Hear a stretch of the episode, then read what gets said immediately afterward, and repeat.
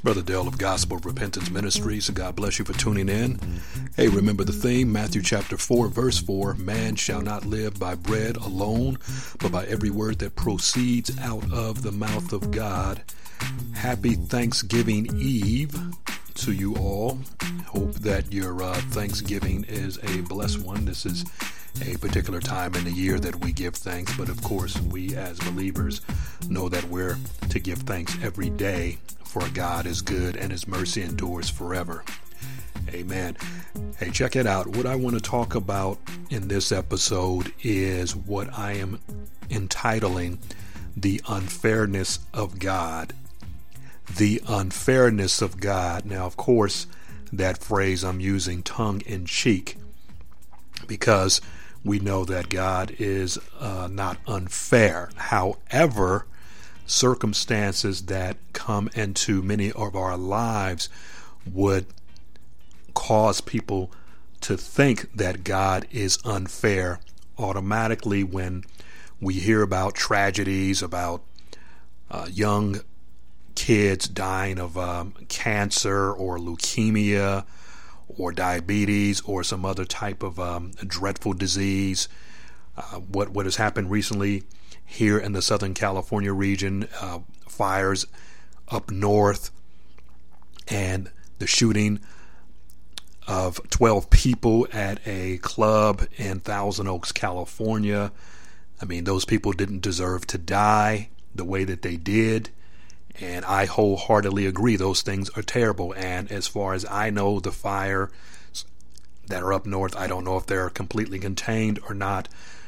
A lot of people have lost their lives, and a lot of people are currently missing in areas like Paradise, uh, Woolsey, and other regions. Even I heard as close to me as Malibu, California, where many uh, houses have uh, burned uh, to the ground, and so a lot of tragedy, tragedy, a lot of death, and all that. And so,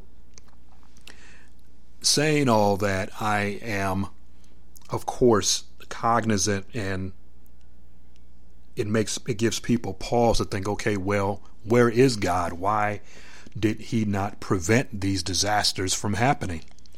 And what I want to argue is number one, I don't know the reason why those things happen. Usually, things like fires, uh, that that of course is man-made, and of course, someone shooting and killing 12 people in a bar was the actions of a madman who eventually ended up killing himself.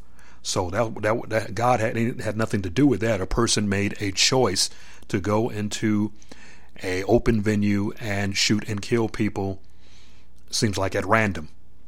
A terrible, terrible thing. But anyway, I mean, to come to my God and my Lord's defense, I need to go over some passages of scriptures uh, so that we can kind of uh, get a balance on this thing and and not put God under the bus like so many people like to do instead of blaming those who are the perpetrators and the ones who are the offenders. We want to blame God because we have Christians and people who believe in God that it talks about God's goodness, but when we see evil happening, many people are asking the question, well, where is your God? Where is this God that you love? Where is this God that you claim is all powerful and all loving and all seeing? Why is He allowing these things to happen? Once again, this sounds like a broken record, I know, but at the same time, people keep asking the same question. So it is my job as a defender of the faith and a worshiper of God to give them the same answer. This answer is not going to change. I mean, it's not God's fault that we're going through the mess that we're going through here in this earth realm. It's man's fault, man's wickedness. And it's important for us as human beings to realize that we cannot impose our corrupt and uh, idiotic, some oftentimes politics on a sovereign, perfect God. As a matter of fact, let me. I'm going to start going down a litany of scriptures that I have written down, and we um, going to get started. Actually, I'm going to kind of jump around here, so just bear with me. I'm going to start in the book of Romans. We're going to go to Romans chapter 9, and we're going to look at verse 20. Romans chapter 9, verse 20. It says this But who are you, O man, to answer back to God? Will what does molded say to its molder, Why have you made me like this? Has the potter no right over the clay to make out of the same lump one vessel for honorable use and another for dishonorable use? That I'm, I'm bringing that passage, those passages up because the writer Paul is arguing back with his uh, would-be um, opponents of God's sovereignty and um, trying to say that God is unjust in what he decides to do with uh, man. And Paul volleys back is like, uh, "Hey, uh, dude, what are you what are you talking about? Who are you to answer back to God? You're you're dust. You're you're nothing compared to God. He is your creator. He is your master." And, and as the one that molded you, he can do whatever he wants to do with his creation. We're the clay, and he's the molder is what Paul is saying, and we don't have any right to accuse God ever of wrongdoing. Okay?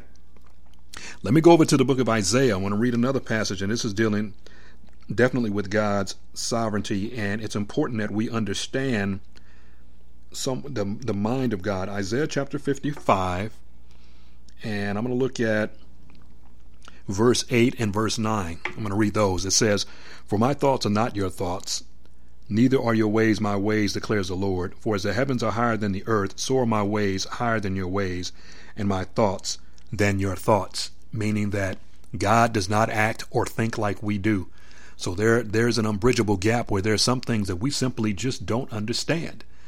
And we're not supposed to understand. We're supposed to exercise faith in God even when we don't understand what in the world He is doing.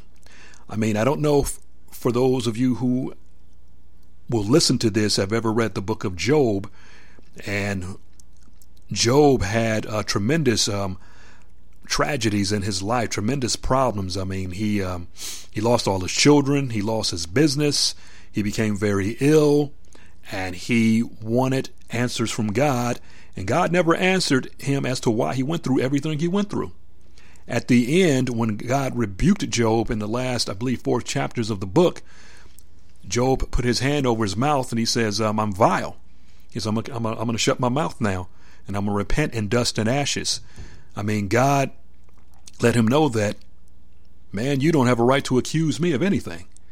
I mean, so we need to understand our place and, and not be so uh, crazy and defiant toward the uh, God of our creation. Let me read another passage real quick. And what I'm going to do, uh, in the interest of time, I'm going to break up this um, this segment in two parts. So I'm going to read um, not Isaiah. I just read Isaiah. Let's go to Psalm 115 in the third verse. I believe it is Psalm 115. And this is what it says. matter of fact, you know what? I'll start with the um, the first verse. It says, "Not to us, O Lord, not to us, but to your name give glory, for the sake of your steadfast love and your faithfulness." Why should the nations say, "Where is their God?" And that's what people are saying now when things go wrong. Where's God? Verse 3 Our God is in the heavens, He does all that He pleases. Their idols are silver and gold. I'm going past verse 3 actually. The work of human hands. They have mouths but do not speak, eyes but do not see, they have ears but do not hear, noses but do not smell, they have hands but do not feel, feet but do not walk, and they do not make a sound in their throat. Those who make them become like them. So do all who trust in them. So the verse that I wanted to concentrate on and for us to kind of focus on is verse 3 says, Our God is in the heavens, He does what He pleases. In other words, God is completely sovereign, and because God has all power, He can do whatever He wants to do. Okay? So, what I'm going to do is I'm going to end it here. I know I'm kind of link sausage this message, and I apologize for that, but uh, I'm going to go ahead and cut it off here, and then and very soon I'm going to do a second segment on the unfairness of God. Once again, Brother Dale of Gospel of Repentance Ministries, I'm signing off. Until next time.